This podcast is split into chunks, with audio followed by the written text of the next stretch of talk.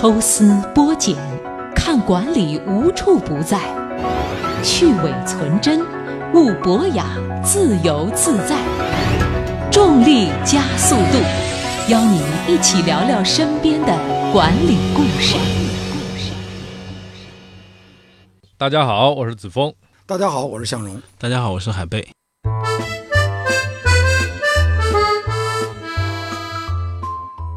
子峰，秉承物竞天择、适者生存的践行者；向荣，经济之声特约评论员、管理顾问；李志国，一个不忘初心的连续创业者。海贝啊，我知道你们现在做了一个蛮专业的服务的平台，为很多人提供理财。可我总是认为这个理财是有钱人干的事儿。我总认为呢，我的时间啊就应该拼命的去工作啊，叫所谓拼命的去工作。有了钱才理嘛，没有钱理什么财啊？呃，但其实不是的，就每个人都是需要理财。但我没钱啊。呃，没钱，其实哪怕你是有负资产的，你借钱是吧？嗯，你你也需要理。因为每个人你不可能一辈子，为什么借钱？是因为别人觉得你能还得起，是吧？嗯。别人觉得最后你还是能赚钱的。嗯。那你还是要去理财，而且最关键的是你要把自己理成正的，不光要理成正的。嗯。啊，就是很多人前半辈子过得很潇洒，但是你你下半辈子的时候，怎么样让过得更幸福一点？其实你需要把自己的财富能够打理好。对，其实我觉得这里面有一个误区。嗯。就是之前我也是这样，我认为说我只要努力挣钱。我下半辈子就会没有问题，但是实际上，啊，后来我发现，我香港的同事，这个日本的一些同事，他们经历过这种大的金融危机和动荡的这些地方，就更不用说什么阿根廷、巴西这种地方了。对，很多的人的有可能，你一辈子辛辛苦苦积攒的财富，一夜之间就没了。是，这是说大事儿。嗯，如果说小事儿的话，我自己最大的一个体会就是，我一个朋友问我，告诉说，你知道。你一月花多少钱吗？嗯，我说不知道。我说这事儿很重要。对呀。他说，那你要有一天，如果你要想辞职，嗯，或者有一天你丢了工作了，嗯，老板把你炒了，你失业了，嗯，你知道你最少用多少钱能够养家糊口吗？嗯，你能活下来吗？你能活多久？这个问题当时对我来讲是很震撼的，因为我们挣钱为什么？我们不就是要有一种安全感吗？对吧？就是要有一种安全感，就让我觉得说后半辈子不会有什么大问题的。可是我都不知道我一年要花多少钱。嗯。后来我那个朋友说，他认认真真的记了自己六个月的钱，分析完了以后，他突然发现，如果他不应酬，他不去啊酒吧，不去旅游，不去玩，不去请别人吃饭，只是让他自己和他的家人能够过上一个有体面的生活，他一个月。大概只需要不到一万块钱，而而我们大部分人对这个数字是没有概念。当然，每个人的活法不一样啊，他吃肉吃素，他要吃什么样的人，真不一样。他说我如果最简单的生活，可能我的全家人四五千块钱就能拿下来一个月。嗯，重要的不是多还是少，重要的是你知道不知道，是吧？是是，这个听起来呢，还是一个最起码是中产阶级。我们想想，有很多工薪阶层哈。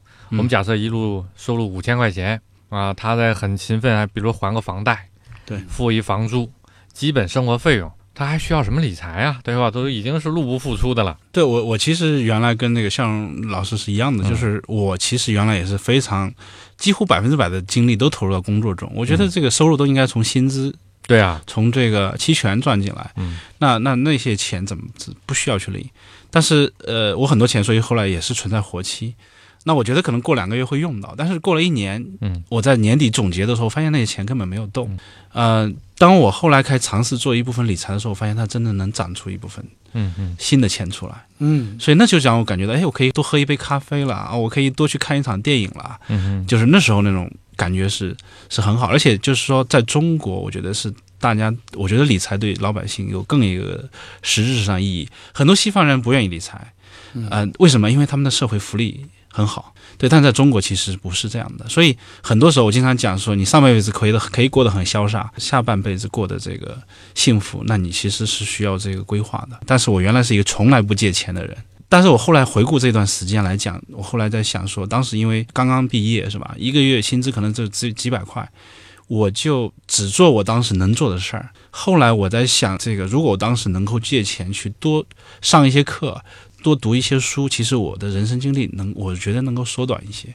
就其实我后来早几年的时候，其实在一个懵懵懂懂的这个环境里面，就一点点点做，直到最后这个碰到了阿里巴巴，然后就一下子学到了很多东西，眼界就开阔了。但如果当时没有那个机会，我可能现在还是在郑州，对吧？还是在做着一个小公司做外贸，对，就是这样的一个一个经历。呃，子枫，你刚才说那个还有海贝，我特别有体会。其实每个人都是从工薪阶层干起的，是嗯每个人都是从可能挣两三千块钱，甚至我那会儿工作的时候挣几百块钱开始。我们往往把这个理财想的特别高大上。嗯我觉得其实管理你的财富，嗯我们现在理财经常一下就想到什么这个宝那个宝，然后各种股票、各种投资上去。其实理财的本意就是管理你的财富。那管理你的财富，你没有财富，你总有支出吧？嗯你有一分钱，哪怕这就是你的财富。但这个财富实际上，你要是去考虑，就像海贝你讲的，我怎么花，甚至我有没有机会可以借到，嗯嗯我有没有可以利用社会的资源或者银行的资源帮助我去发展？嗯，这个意识太重要了。其实我觉得挖财最大的一个意义在于，它帮助每个人开始进入这个门槛儿啊。我们大家都知道，智商会很重要，嗯情商后来觉得很重要。就这个朋友他告诉我，还有一样东西叫财商。重力加速度，邀你一起聊聊身边的管理故事。管理故事。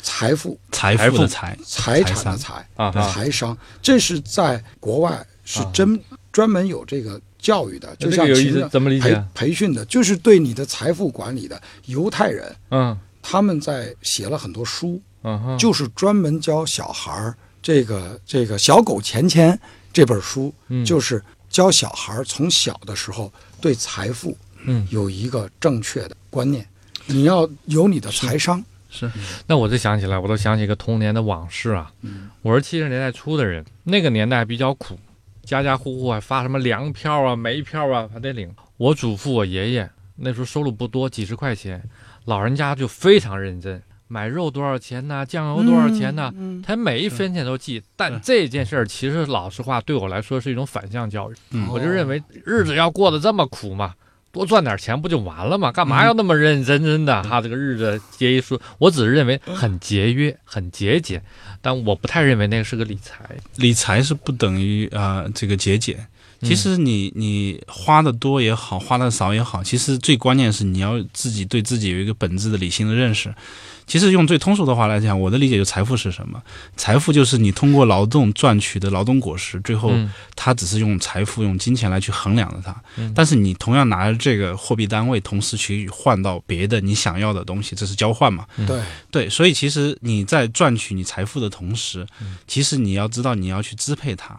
那支配它，如果说你自己没有任何的规划，随性而为的话，这个你年轻的时候不觉得，其实稍微上点年纪，你会发现，你那时候如果你不好好规划的话，你可能就不能咱们这么想过自己想过的生活。海贝，对，就是在你这个挖财网的这个用户群里面，你觉得记账和不记账啊？咱们就讲最基本的哈，就是后面那些东西，投资啊、理财啊、资产分配啊、贷款啊，那是那是更复杂的。我觉得，呃，理财最入门的就是记账这件事儿。对那么会对你的这个注册用户有什么行为的改变吗？对我们其实身边有很多这样的例子。当年我也是，我刚才讲，就是我是记了七年的账啊、就我真的想知道自己的钱花哪儿了。我原来就是一团糟，我记了以后我就很清楚，说每个月支出多少，收入多少，能剩下多少。嗯嗯剩下的钱我我将来会怎么样的规划？比如说我可以去读个书啊，或者做什么。那个时候你有，你每个月大概收入有多少？呃几千块吧。也就是几千块。对对对对。啊，我记得身边我也也有很多这样的例子，就是有一天就是有一个媒体记者的朋友，他坐下来跟我说，他说：“哎啊、我最近用了工具特别好。”这个我说什么工具？他说是挖财。其实当时他并不知道我投了挖财，对。然后我说为什么好呢？他说：“你看、我现在每每个月我我就给自己规划，原来花一万块钱，他算每个月一定是超的。然后他用了挖财记账以后，他就发现每个月到二十几号的时候，他这个钱已经到了，是吧？他说从那以后，他设后面几天我就不出去混了。啊，这设立对目标他喜欢比如说抽个烟啊，泡个酒吧呀、就是就是喜欢这个。但后来他就说哦，我不去应酬了，就是这这是那几天，每个月发现自己能多省点钱了，然后那种感觉他就觉得就很好，他就觉得我可以做一些更多的事情了。其实这这过程中，其实让人在做一个相对理性的一个一个规划。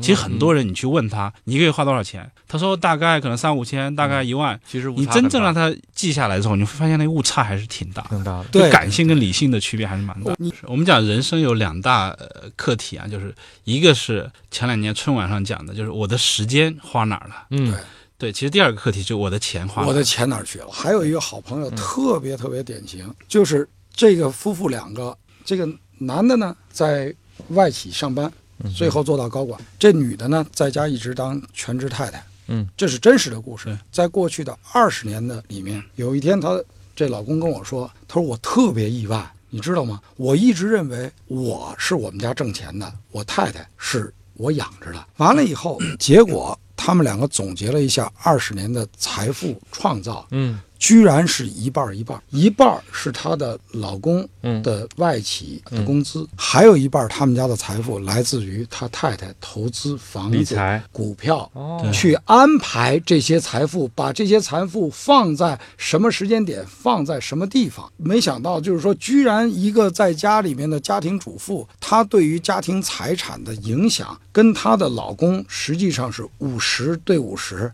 对真的是你不理财，财不理你；你不去计划这个财富，财富是不会自身去创造新的价值的。不管你是家财万贯还是职场上的小白，尊重你的财商啊，为他呢不断去打造，相信我们的生活会越来越好。听众朋友，欢迎跟我们节目互动。新浪微博搜索“央广重力加速度”，微信搜索 “j i a s u d u”。一二三四五加速度的汉语拼音全拼加上阿拉伯数字一二三四五，就能和我们互动了。